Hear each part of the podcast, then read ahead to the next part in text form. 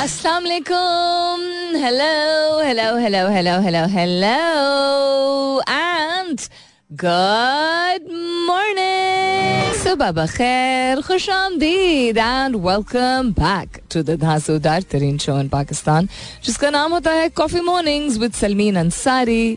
सलमीन अंसारी मेरा नाम और मैं आपकी खिदमत में हाजिर जनाब। प्रेजेंट बॉस, इक्कीस तारीख है आज नवंबर की। It's the twenty first of November, Tuesday का दिन है, मंगल का दिन है। उम्मीद और दुआ हमेशा की तरह यही कि आप लोग बिल्कुल खैर खैरियत से होंगे। I hope you are doing very well wherever you are, whoever you are, और बहुत सारी दुआएं आप सबके लिए। अल्लाह ताला सबके लिए आसानियाँ अता फरमाए, आमीन सुमा आमीन। वाई माई चहचहाओ फाइंग saying कि आज इक्कीस तारीख नवंबर की, no reason at all, just I realise that इक्कीस तारीख नवंबर की भी हो गई है। December is just about nine days away and that's the last month of the year. ये साल कहाँ गया? कुछ अगर लम्हात में देखूँ तो ज़्यादा ही थम गए थे, कुछ ऐसे लम्हात थे जो सख्त वक्त होते हैं ना, आप कहते हैं ये वक्त नहीं गुजर रहा है, लेकिन generally speaking this year just rolled by and I think हर साल यही होता है। और इंसान की आई थिंक जब मसरूफियत होती है, जो कि अल्लाह का एहसान होता है कि आपको मसरूफ़ रहने के लिए या मसरूफ़ रखने के लिए कुछ है आपके पास, तो वक्त फिर जल्दी गुजर जाता है। What's happening around the world? Well, other than the fact that winters have set in in Islamabad, कल हमारे हीटर्स टेस्ट परसों हो चुके थे और कल थोड़ी देर के लिए हीटर ऑन किया गया। अब आप कहेंगे हीटर वाला मौसम तो नहीं है, लेकिन बट जब आपके घर में या छोटे बच्चे या बुज़ुर्ग मौजूद होते हैं तो उनका बॉडी टेम्परेचर डिफरेंट होता है। वक्त के साथ साथ बहुत सारी चीज़ें चेंज होती हैं। इनफैक्ट आई डोंट नो कि मर्दों के साथ होता है कि नहीं, लेकिन ख़वातीन के साथ ख़ास तौर पे between the age of thirty five and fifty five in case you didn't know, बहुत सारे और वैसे भी चेंजेस आ रहे होते हैं ख़वातीन की बॉडी में कॉन्स्टेंटली, और उनका बॉडी टेम्परेचर भी जो है डिफरेंट चीज़ों को बहुत डिफरेंट तरीके से रिस्पॉन्ड करता है, यानी उनकी बॉडी रिस्पॉन्ड करती है बहुत डिफरेंट तरीके से। और गर्मी सर्दी का सिस्टम जो है काफ़ी चेंज हो जाता है compare to what their life used to be before. Anyhow, the question I am asking you this morning, I am going to start with a question सीधा सीधा, that is the thought also in you know of the day. हम देख रहे हैं कि दुनिया भर में ज़्यादती और सुल्म की इंतहा हो चुकी है। आज की पहली हेडलाइन भी अनफॉर्चुनेटली जो मैंने पढ़ी वो यही थी, one of the first headlines, कि बारह और लोग जो हैं वो शहीद हो चुके हैं। इजरायली फोर्सेस ने येट अगेन एक और हस्पताल को गाज़ा में सराउंड कर दिया and twelve people have died. So नफ़रत कहाँ से आती है? नफ़रत आती है किसी छोटी चीज़ से ही शुरुआत होती है। आपको कभी कभी ये भी लगेगा कि इसमें क्या बात थी नफ़रत करने की, या किसी को आ, के साथ बदमज़गी से बढ़ के फिर एक अजीब सी इल सी फीलिंग, गंदी फीलिंग, और वो फिर it turns into animosity and then it turns into hatred. Not always, हमेशा नहीं, लेकिन शुरुआत यूजुअली एक फॉल आउट से ही होती है ना। हम जिंदगी में जब लोगों के साथ रिश्ते कायम करते हैं तो चूँकि हम तवक्कुआत हमारी होती हैं सर्टन लेवल की, तो कभी कभार उन तवक्कुआत पे कोई नहीं उतरता है, तो किसी की एक किसी की राय में शायद वो छोटी चीज़ हो, किसी और की राय में बड़ी चीज़ हो, लेकिन फॉल आउट होता है। फॉल आउट का मतलब होता है कि दो लोग जिनकी सलाम दुआ अच्छी थी या काफ़ी करीबी रिश्ता था उनका, आ, बहुत अच्छी बॉन्डिंग थी, उनका किसी चीज़ पे इख्तिलाफ होता है और वो फिर बातचीत करना छोड़ देते हैं। अब किसी के लिए हो सकता है कि समथिंग लाइक जायदाद हो, किसी के लिए हो सकता है कोई और कोई कोई इंसिडेंट्स पेश आया हो। ज़रूरी नहीं कि एक शख्स कोई ज़्यादती कर जाए, ऑल्दो जनरली यही सामने नज़र आता है कि एक शख्स का लग रहा होता है कि किसी ने किसी का हक मारा है या झूठ बोला है, बट नहीं, I don't think so. I think that बहुत ज़्यादा वजूहात होती हैं, कभी कभी बस एक मिसअंडरस्टैंडिंग या मिसकम्युनिकेशन होती है, किसी एक शख्स को लग रहा होता है और आगे से दूसरा वाला शख्स कहता है कि तुम्हें कैसे नहीं पता था ये बात, या तुमने सोचा नहीं, तो वो शख्स कह सकता है कि मैंने नहीं सोचा या मैंने ये बेहतर मुनासिब समझा। एंड देन यस, हक मारने का तो सिलसिला you know since thousands of years has been around on the earth. So हम जब शुरू हम ये कभी कभी रियलाइज़ नहीं करते हैं कि जब फॉल आउट होता है, नहीं बदमज़गी होती है, इख्तिलाफ होता है और लोगों की दोस्तियाँ या रिश्ते जो हैं उनमें दरार आ जाती है, टूट जाते हैं, तो वो हमारे कभी कभार हम अपने अंदर वो पलने देते हैं वो फीलिंग, और वो फिर एनिमोसिटी की तरफ चली जाती है या वो शख्स आपको बुरा लगने लगता है। कभी कभी ये भी होता है कि वो शख्स आपसे कोई दिल से आपके इतने करीब ना हो, लेकिन आपकी चूँकि एक आ, उसकी ऑब्जर्वेशन है, यानी आप उसको देख रहे हैं कि वो क्या करता है, आप जिस माहौल में है वो वहाँ मौजूद है, उस वजह से भी आप डिस्पाइज या डिसलाइक कर सकते हैं किसी शख्स को, यानी नापसंद कर सकते हैं.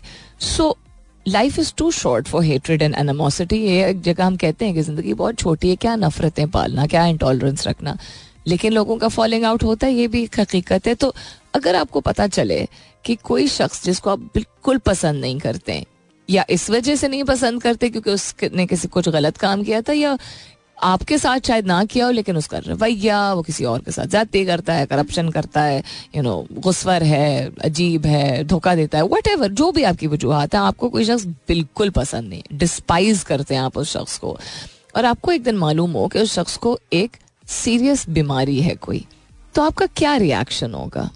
क्या आप उसको कांटेक्ट करेंगे? क्या आप उस शख्स से रब्ता करेंगे? अगर मतलब I am not talking about somebody जिसको आप टीवी पे देखते हैं, सेलिब्रिटी हो, would you talk about that person, would you contact that person, how would you feel? That's what I am asking you this morning. Hashtag कीजिएगा अपने जवाब को कॉफी मॉर्निंग्स विद सलमीन के साथ. You can continue tweeting on my Twitter handle, that's with N S U L M double E N, जहाँ ये सवाल post हो चुका है. I look forward to your जवाबात. हैशटैग कर देंगे तो ज़्यादा आसानी होगी to for the answers to pop up and for me to follow them also. What else is happening around the world? भाई ओपन ए आई की गेम गेम ही है जो पिछले तीन चार दिन से हम तमाशा देख रहे हैं. What a master stroke by Microsoft yesterday. I don't know if you guys have followed it. अगर आप फॉलो करते हैं ऐसी न्यूज़ को तो you know what I am talking about. If you haven't followed it तो फिर मैं आपको थोड़ी देर में बताती हूँ कि कल हुआ है क्या. फिलहाल के लिए good morning Pakistan. You never know whose help you may need is not something that everybody, you know, necessarily abides by, and that is why uh, diplomacy itself is a very, you know, very intense topic to talk about. यानी कि हर एक नहीं इस बात पे यकीन करता है या अपनाता अपनी ज़िंदगी में ये रवैया कि आपको नहीं पता कि कब आपको किसकी ज़रूरत पड़ सके. इस वजह से हम कभी कभार अपने आप को ईगो ना भी आए लेकिन वैल्यूज़ के बेसिस पे या अपनी कभी कभी इग्नोरेंस की बेसिस पे, ईगो की बेसिस पे भी होता है कि हम कता ताल्लुक़ की अगर कर लेते हैं तो अक्सर औक़ात कोई ऐसी ठोस वजह होती है और अक्सर औक़ात कोई ऐसी वजह होती है जिसमें कम्युनिकेशन या गुफ्तगू या चीज़ों को साफ या क्लियर करने की ज़रूरत होती है या सिर्फ अपने पॉइंट ऑफ व्यू से नहीं सोचने की ज़रूरत होती. लेकिन वजह जो भी हो, अक्सर हम करीबी लोगों से लेके और कोई शख्स जो कि हमारे दिल से इतना करीब ना हो लेकिन किसी को भी हम डिसलाइक कर सकते हैं, नापसंद कर सकते हैं, नापसंद करना शुरू कर सकते हैं, वजह भी देते हैं लोग. तो इसी वजह से हम अपने दिल में एक अजीब सी एक फीलिंग, एक नफ़रत ना भी अगर हो लेकिन एक दुश्मनी वाला एक, एक क्या एक एहसास होता है कि ये हमारा दोस्त नहीं है. तो दोस्त का ऑपोजिट क्या होता है? दुश्मन ही होता है ना.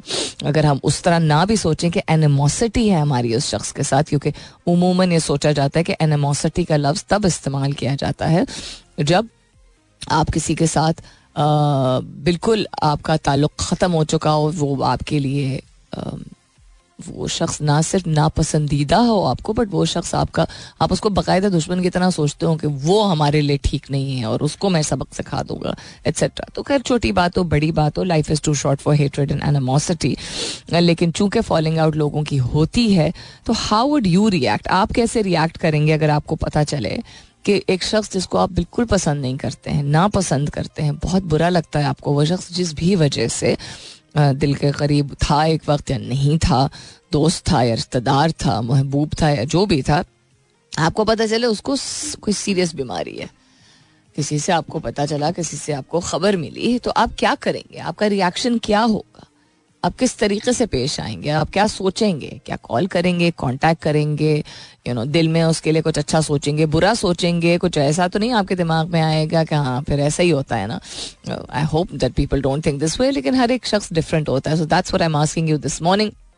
हैशटैग कीजिएगा अपने जवाब को कॉफी मॉर्निंग्स विद सलमीन के साथ. You can continue tweeting on my Twitter handle, that's with N S U L M double E N. Scandal ही स्कैंडल, यानी कि पाकिस्तान के हवाले से बात की जाए तो कुछ ना कुछ आगे सामने आ ही जाता है. स्कैंडल्स के हवाले से अगर बात करें in terms of corruption, right, तो वो हर सतह पे चूंकि मौजूद है. तो बिजली सार्फिन से अरबों रुपए की, नॉट करोड़ों, अरबों रुपए की ओवर बिलिंग का बड़ा स्कैंडल सामने आ गया. उसके अलावा अब उन्होंने गलत की, सही की, लोग कह रहे थे ओवर बिलिंग थी और नहीं थी. मैं देखती हूँ इस आर्टिकल को, बताती हूँ आपको.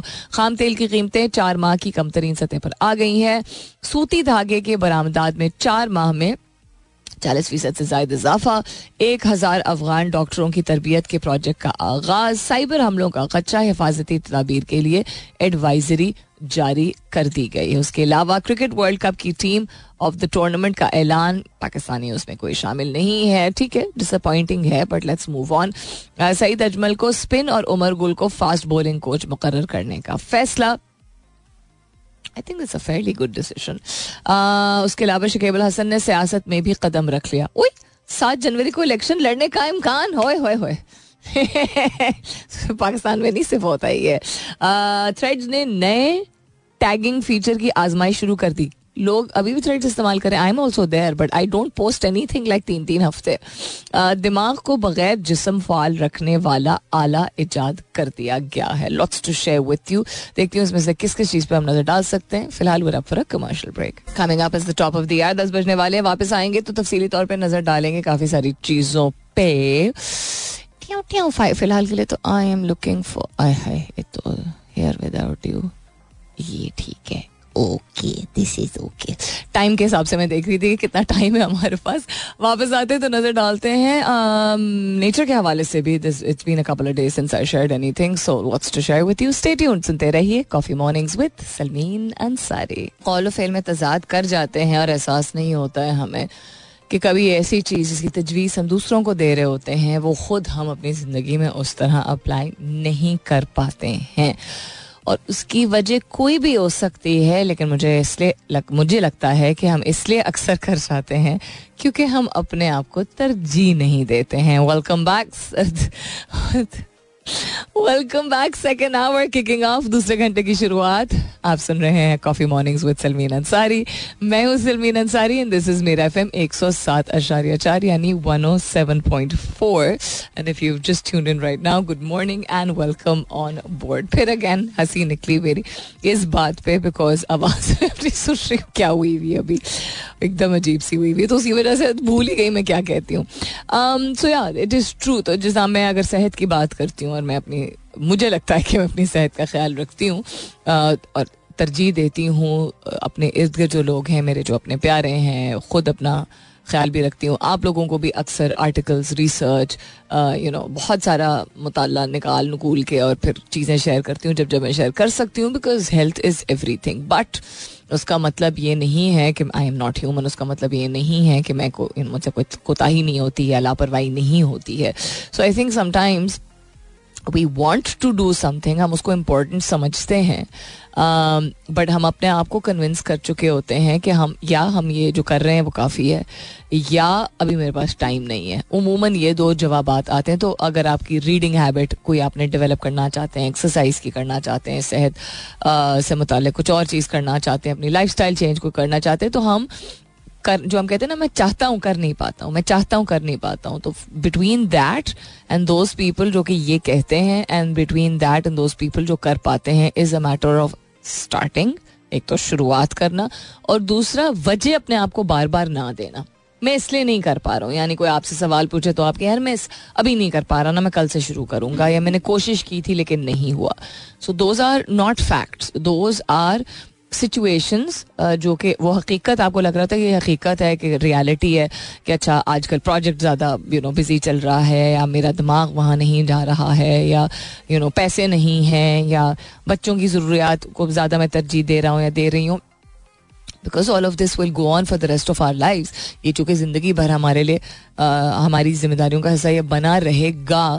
तो दी ओनली डिफरेंस इज़ कि हम अगर इग्नोर कर रहे होते हैं किसी चीज़ को जिसको हम कह रहे हैं बार बार कि हम इम्पोर्टेंट समझ रहे हैं, तो हम नहीं वो इम्पोर्टेंस दे रहे हैं. एक्चुअली हमारे कहने से, वैल्यूज़ की बात मैं कल कर रही थी ना, तो वैल्यू आपकी अगर कोई ऐसी वैल्यू है, कोई ऐसी कदर है, ऐसे इक़दार हैं जिनको आप कहते हैं कि ये मेरे लिए बहुत अहम है या ये होना चाहिए ज़रूर, तो अपने आप से पूछें कि आपको आप ये फिर किस बेसिस पे, किस बिना पे कह रहे हैं अपने आप से, मतलब आपके मुंह से ये कैसे बात निकल रही है कि ये मेरे लिए इम्पोर्टेंट है। इम्पोर्टेंट वो चीज़ होती है जिसको आप किसी ना किसी पहलू से, किसी ना किसी तरीके से, किसी ना किसी अंदाज से अपनी ज़िंदगी का हिस्सा बना रहे होते हैं। सो नॉट नेसेसरली कि आप कॉन्ट्रडिक्ट्री यू नो तरीके से बिहेव कर रहे होते हैं। It's not a deliberate contradiction, but then again what is the reason. यानी कि आप जान, अगर कौल फिल में आप कहते हैं मैं तजाद नहीं करना चाहता या नहीं कर रहा हूँ या मुझे नहीं एहसास हुआ, ठीक है ओके, तो ये थोड़ी बिकॉज थोड़ा सा तल्ख लगता है ना आ, कि अच्छा मैं कह कुछ और रहा हूँ, मैं कर कुछ और रहा हूँ, मैं क्यों कर रहा हूँ, मैं अपने लिए क्यों नहीं कर पा रहा हूँ। तो इसका बेस लाइन, सारी चीज़ों का बेस लाइन मुझे लगता है कि जब हम अपने आप को इम्पोर्टेंट नहीं समझते, उस चीज़ से ज़्यादा अपने आप को, आपको आपकी सेहत प्यारी है क्या? है, हाँ हाँ बिल्कुल बिल्कुल मुझे अपनी सेहत बहुत प्यारी है। अच्छा, कहने से क्या फ़र्क पड़ता है? It's always what you do, it's आपका माइंडसेट, आपका कि यानी सही तरीके, सही मानों में आपका माइंडसेट रिफ्लेक्ट होता है जो आप कर रहे होते हैं उससे, जो आप अपना रहे होते हैं उससे, कहने से नहीं। सो so, आप अपने दूसरों को कहने से ज़्यादा ज़रूरी है कि आप अपने आप को क्या कह रहे हैं। दूसरों को आपने कुछ नहीं साबित करना, आपने अपने आप को मनाना है, किसी चीज़ पे यू नो मुतमईन करना है कि ये मेरे लिए ज़रूरी है। So are you talking to yourself, are you talking to yourself about why this is, why am I not being able to take out time. और उसमें पहला नीजाक रिएक्शन होता है कि हम अपने आप को भी एक एक्सक्यूज़ दे देते हैं। एक्सक्यूज़ मीनिंग रीज़न दे देते हैं, वो रीज़न कोई हमारे लिए फैक्ट होता है, हम उसको फैक्ट्स कंसिडर करते हैं, रियलिटी कंसिडर करते हैं, हकीकत कंसिडर करते हैं। कंसिडर इसलिए का लफ्ज़ इसलिए इस्तेमाल कर रही हूँ मैं क्योंकि वो उस वक्त तक ही सिर्फ रियलिटी या फैक्ट है, पार्शल और कम्प्लीटली, जब तक उसमें कोई चेंज नहीं लाया जाएगा। So are you important for yourself?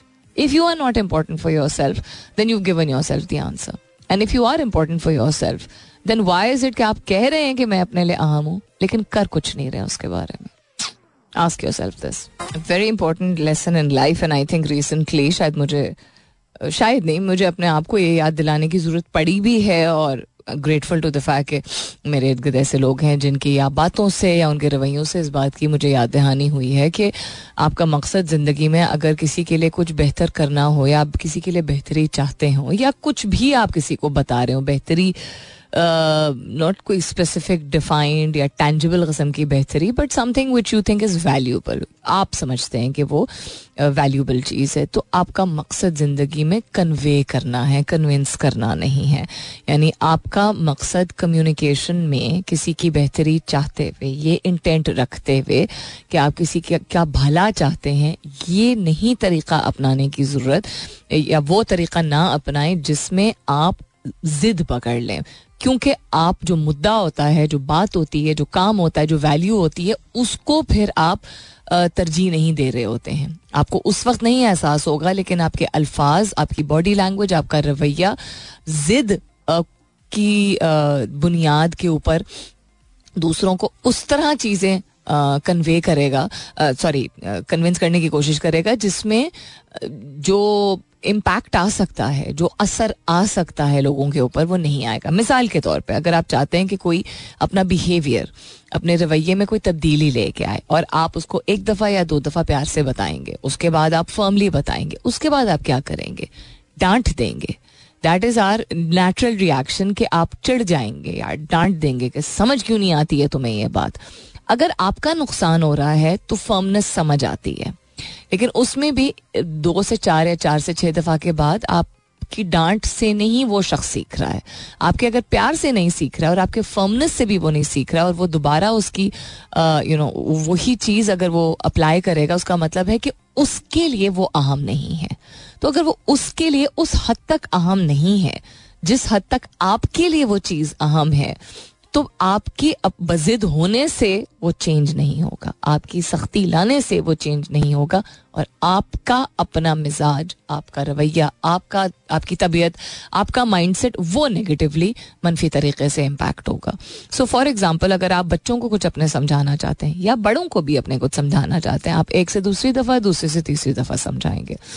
उसके बाद आप, चूँकि ये दोनों वल्नरेबल स्टेज एजेस होते हैं, यानी आपके बुजुर्ग भी और आपके बच्चे भी ऐसी उम्र में होते हैं जिसमें आपको लगता है, और होती भी है कुछ हद तक ये बात सही, कि आपको उनको चूंकि ख्याल रखने की जरूरत है, क्योंकि वो खुद नहीं अपना ख्याल रख पा रहे, तो हम ओवर प्रोटेक्टिव हो जाते हैं, हम ज़्यादा उनको नर्चर करने की कोशिश करते हैं, हम स्पेस नहीं देते हैं उनको.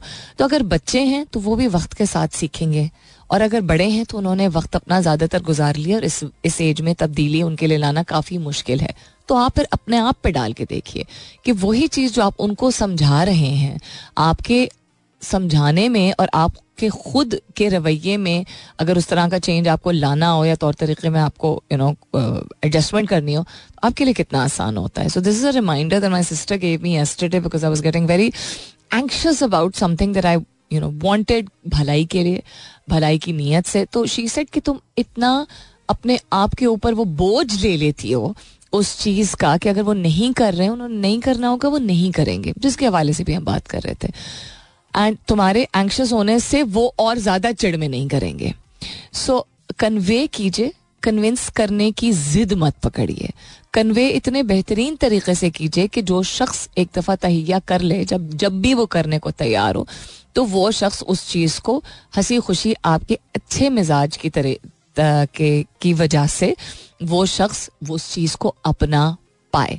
वो कभी कभार वो शख्स करना चाहता है लेकिन उसको मुश्किल पेश आ रही होती है, और कभी कभार वो शख्स आपके कहने के तरीके से या बार बार यू नो कहने से या बज़िद होने से वो चिढ़ जाता है शख्स. उसको खुद भी नहीं समझ आ रहा होता कि वो बाकायदा इसलिए चिढ़ रहा है क्योंकि आपने ज़िद पकड़ी भी है, तो उसने भी इसलिए ज़िद पकड़ ली. कभी कभी वी डोंट रियलाइज दिस, वो एक डिफेंस मेकनिज़म होता है. तो अगेन क्या होता है, नुकसान दोनों का होता है, जो एफर्ट कर रहा है उसका भी नुकसान और जो मान नहीं रहा है उसका भी नुकसान. So a person who wants to add value, अगर आपका मकसद वैल्यू एडिशन है तो आप समझाएंगे, आप बताएंगे, और आप फ्रीक्वेंटली, आप ऐसा नहीं कि आप बताना छोड़ दें, ये नहीं मैं कह रही हूँ, लेकिन अपने रवैये में नरमी मजीद आप ला सकते हैं या फासला थोड़ा सा रख सकते हैं. लेकिन चिड़ और अकड़ लाने से आप खुद अपने आप को एग्जॉस्ट कर रहे होते हैं और उस शख्स की जो कैपेसिटी होती है टू क्रिएट चेंज वो कम हो जाती है. So think about this.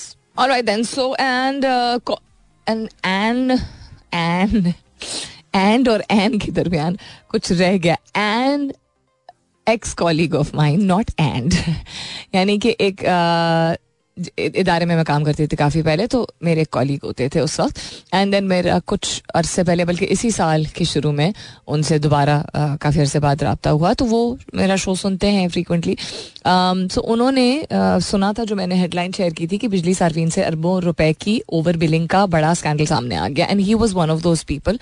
उन्होंने मुझे मैसेज करके बताया uh, कि उनके साथ भी ये हुआ था कि ओवर बिलिंग यानी ज़्यादा बिजली का बिल आया था, जिस पर उन्होंने जाके जो कंसर्न अथॉरिटीज़ हैं उनसे बात की, आईएसको वालों से, और उन्होंने आ, मीटर के ऊपर डाल दिया था कि आपका मीटर स्लो चल रहा है एक्सेट्रा, जिस पे उनकी उनका उनकी डिबेट या उनका स्टैंड पॉइंट ये था कि if there is a problem with the meter तो कंसर्न अथॉरिटीज़ को इन्फॉर्म करना चाहिए, नोटिस भेजना चाहिए और हम मीटर बदलवा देंगे अगर बदलवाने की ज़रूरत है. लॉन्ग स्टोरी शॉर्ट ये कि उन्होंने आए बाएँ शाए करके बात गोल कर दी. तो आ, उन्होंने if I am hang on, मैं भी बताती हूँ आपको स्पेसिफिकली, से मैं वेरीफाई कर रही थी उनके मैसेज से. वफाकी मुतसिब के ज़रिए उन्होंने जब फाइल की कंप्लेन प्रॉपर तरीके से, and that was to go in court, और वो पेशी होनी थी फिर कंसर्न अथॉरिटीज़ की. तो लॉन्ग स्टोरी शॉर्ट ये कि उस इस चैनल के ज़रिए यानी कि सही तरीका अपनाने की वजह से ही won the case. Second hearing ही होनी थी, दैट्स व्हाट ही सेड कि he won the case and his bill is going to be adjusted. So the point being कि जैसा मेरे पेरेंट्स भी जो है ना uh, वो अपनी एज की वजह से प्रॉबली, कराची में भी हमारे साथ ये हुआ था और यहाँ पे भी, ठीक है गर्मियों में टैरिफ बढ़ गया है, आ, फिर वो फ्यूल एडजस्टमेंट होती है, फिर फलाना टैक्स ढिमकाना टैक्स की वजह से, बट कंजम्पशन हम देख रहे होते हैं कि कितनी हम कर रहे हैं. And as I always said we are few members in the house, और हम अपनी आमदनी के हिसाब से कि हम अफोर्ड कर सकते हैं खुलम खुला कभी भी खर्च करने वाले लोग नहीं रहे हैं. एंड आई थिंक बहुत सारी मिडिल क्लास फैमिलीज़ को शायद ये समझने की भी ज़रूरत है कि हम बहुत मेहनत करते हैं um, और हम कंफर्टेबल लाइफ जीना चाहते हैं, लेकिन और शायद ये बहुत सारी मिडिल क्लास फैमिलीज़ करती भी होंगी आई एम श्योर, कि जस्ट बिकॉज आपके पास वसाइल हैं डजंट मीन कि आप जस्ट गो ओवरबोर्ड. मिसाल के तौर पे कल yesterday when I went to the bakery, तो सिंपल सी चिकन सैंडविच जिस बेकरी से मैं कभी अगर मेहमान आते तो लेती थी, वो लास्ट मैंने जब ली थी काफ़ी महीने हो गए, तो वो एक सौ साठ रुपए की थी, तो अब वो दो सौ बीस रुपए की. तो मैं इतनी सी टिड्डी सी चिकन सैंडविच नहीं लूँगी दो सौ बीस रुपए की. मतलब एक तो नहीं लेनी थी ना, पाँच छः सात लेनी थी. एंड दैट जस्ट बिकॉज जेब में पैसे हैं अफोर्ड कर सकती हूँ डजंट मीन कि आप कुछ भी किसी भी चीज़ को एक्सेप्ट करना शुरू करते हैं, because certain things are just not justifiable. तो उसी तरह बिजली का बिल अगर आपका तीस चालीस पैंतालीस पचास हज़ार रुपये आ रहा है और आपको नज़र आ रहा है कि आप उतना खर्चा नहीं कर रहे हैं, तो क्वेश्चन करने की ज़रूरत है, राइट. सो एल्डरली पेरेंट्स उलझना नहीं चाहते हैं, बहुत सारे और लोग भी हैं जो उलझना नहीं चाहते हैं, वक्त नहीं निकाल पाते हैं और कभी कभी वक्त निकालते नहीं हैं बिकॉज वो कहते हैं कुछ भी नहीं होगा. लेकिन I think the power of the commitment and the power of what is right, यानी कि जो सच्चाई जो होती है, जो हक होता है, उसके लिए कभी कभी भी ओवरनाइट एक रात में तब्दीली नहीं आती, चेंज नहीं आती. लेकिन ट्राई किए बगैर इंसान कभी भी uh, नहीं जान सकता कि वो उस बैटल को, उस हक को जी, जीत सकता है कि नहीं जीत सकता है. So point being that don't give up. आपकी हलाल की कमाई है और ये रियलिटी है कि हमारे सिस्टम्स बहुत मेस्ड अप हैं. बहुत इदारों में बहुत अच्छे लोग भी काम करते हैं, मैं ये कभी भी नहीं कहूँगी, लेकिन इदारों में हर लेवल की करप्शन होती है. हमारे यहाँ क्या हुआ है, अभी पिछले हफ्ते हमारी गली में, हमारे गली आ, का जो बिजली का सिस्टम है वो जिस ट्रांसफार्मर से कनेक्टेड है वो कभी भी ज़्यादा या कम बिजली का होता है ना, पावर सप्लाई कम होती है या एकदम से पावर सप्लाई वापस आती है. तो हमारी गली में फॉर सम रीज़न इशू है कि उसमें सबसे पहले उसके ट्रांसफार्मर में प्रॉब्लम आता है और फिर वो ठीक करने में बड़ा टाइम लगता है. तो कुछ दिन पहले रात को, अब इतनी बिजली तो इस्तेमाल हो नहीं रही है, गर्मियाँ तो है नहीं, सर्दियाँ आ चुकी हैं, रात को अच्छा खासा ठंडा होता है, कहाँ से बिजली की क्या सर्ज आई, क्या हुआ नहीं समझ आई. तो वो एक्सक्यूज मी, रात को बहुत सारे लोग शायद करते भी होंगे कि पीछे से मेन जिसको कहते हैं ना, आप स्विचेस जो होते हैं आपके बिजली की, अगर चीज़ें आपकी लगी हुई हैं, टोस्टर है, माइक्रोवेव है, फ्रिज है, फ्रिज तो नहीं ऑफ कर सकते आप, वो स्टेबलाइजर आप लगा सकते हैं ऐसी चीज़ों पे, वॉशिंग मशीन है, उसके स्विचेस ऑफ करके सोने चाहिए, वो वैसे भी ऑफ करके यू नो रखने चाहिए अगर नहीं इस्तेमाल हो रहे हैं तो. तो बहुत सारे लोग नहीं करते हैं, टीवी हम रोज़ पीछे से शायद नहीं ऑफ करते हैं. तो हमारी गली में Uh, काफ़ी सारे लोगों ने सोलर पैनल्स लग, लगा दिए हैं, अल्लाह ताला ने उनको तौफीक दी है. पूरे घर का सोलर पैनल लगाने का सिस्टम इज़ प्रिटी एक्सपेंसिव. कुछ घरों में, हमारे घरों हमारे घर की तरह हमारी स्ट्रीट में आधे घर जो हैं उनमें नहीं लगे हुए हैं. वो पावर सर्ज आया, जहाँ जहाँ बिजली का स्विच ऑन था पीछे से, इवन जो मशीन नहीं चल रही थी वो डैमेज हुई चीज़ें, हमारे घर में भी हुई. पता क्या चला कि ट्रांसफार्मर में से अंदर से रात को कोई पैनल्स खोल के निकाल के ले गया, कॉपर वायर्स निकाल के ले गया, पैनल्स नहीं, कॉपर वायर्स निकाल के ले. सोच सकते हैं आप. सो ये अब वो कैसे, अम्मी जिस तरह मेरी अम्मी कहती थी जब तक अंदर से किसी ने इजाजत ना दी हो, ऐसे थोड़ी हो सकता है कि आप ट्रांसफार्मर खोलें और वैसी चीज़ें निकाल लें और सड़क पर कोई देख नहीं रहा है, और रात का दो बजे हो या जो भी हो, दो ढाई बज रहे थे उस वक्त, आप ट्रांसफार्मर को पीछे से जब तक ऑफ नहीं करेंगे आप उसको ओपन थोड़ी कर सकते हैं, ग्रिड को. तो आपके पास इक्विपमेंट उस तरह होना चाहिए. तो मैंने, मेरा जवाब अम्मी को यह था कुछ भी हो सकता है, anything is possible. Point being इदारों में अच्छे लोग भी होते हैं और बुरे लोग भी होते हैं. सो जराए के मुताबिक पाकिस्तान में ओवर बिलिंग के नाम पर अपनी नौयत का सबसे बड़ा स्कैंडल सामने आ गया है, जिसमें पहले से महंगी बिजली के बावजूद सार्फिन से ओवर बिलिंग के जरिए अरबों रुपए इजाफी वसूल किए गए हैं. अगस्त में तकसीम कार कंपनियों ने बिजली सार्फिन से अरबों रुपए जायद के बिल वसूल किए. अगस्त अगस्त का अपना बिल निकालिएगा. एंड नेपरा ने अगस्त में ओवर बिलिंग के मामले पर नोटिस और इंक्वायरी का फैसला किया था. उन्होंने इंक्वायरी रिपोर्ट में अगस्त के बिलों में ओवर बिलिंग साबित हो चुकी है. अरबों रुपए की ओवर बिलिंग में बिजली की तकसीम कार कंपनियां मुलविस पाई गई हैं. तो दिस ये तो ऑफिशियल स्टेटमेंट आ चुका है अब. So take out your August bills. और अगर आपको भी लगता है कि आपको मतलब बिला वजह इतना बिल नहीं आना चाहिए था, आपकी इतनी कंजम्पशन नहीं है, तो go and fight your case, but थोड़ी सी मेहनत करनी पड़ेगी. So I like to just wrap up today's session on one comment. हम ट्विटर का इस्तेमाल करते हैं, हम डिफरेंट सोशल मीडिया प्लेटफॉर्म्स का इस्तेमाल करते हैं, और हम देखते हैं कि मेन स्ट्रीम मीडिया और सोशल मीडिया पर लोग ऐसी बहुत सारी बातें कर जाते हैं जो कि हमें गैर मुनासिब लगती हैं या हमारी वैल्यूज़ को कॉन्ट्रडिक्ट करती हैं. तो कोई एक चीज़ आपको अगर गैर मुनासिब लगे ना और अच्छी ना लगे तो उसको एड्रेस करते हुए आप भी अगर गैर मुनासिब होंगे तो वो नल एंड वॉइड नहीं होता है. It just spews more negativity and hatred. So if you don't like something be the better person. If you don't believe in being the better person then try and refrain. कभी कभी खामोश रहना ज़्यादा effective होता है. अपना बहुत सारा ख्याल रखिएगा. इंशाल्लाह सब खैर खैरियत रही तो कल सुबह नौ बजे मेरी आपकी ज़रूर होगी मुलाकात. तब तक के लिए this is me Salmeen Ansari signing off and saying thank you for being with me. I love you all and sayonara.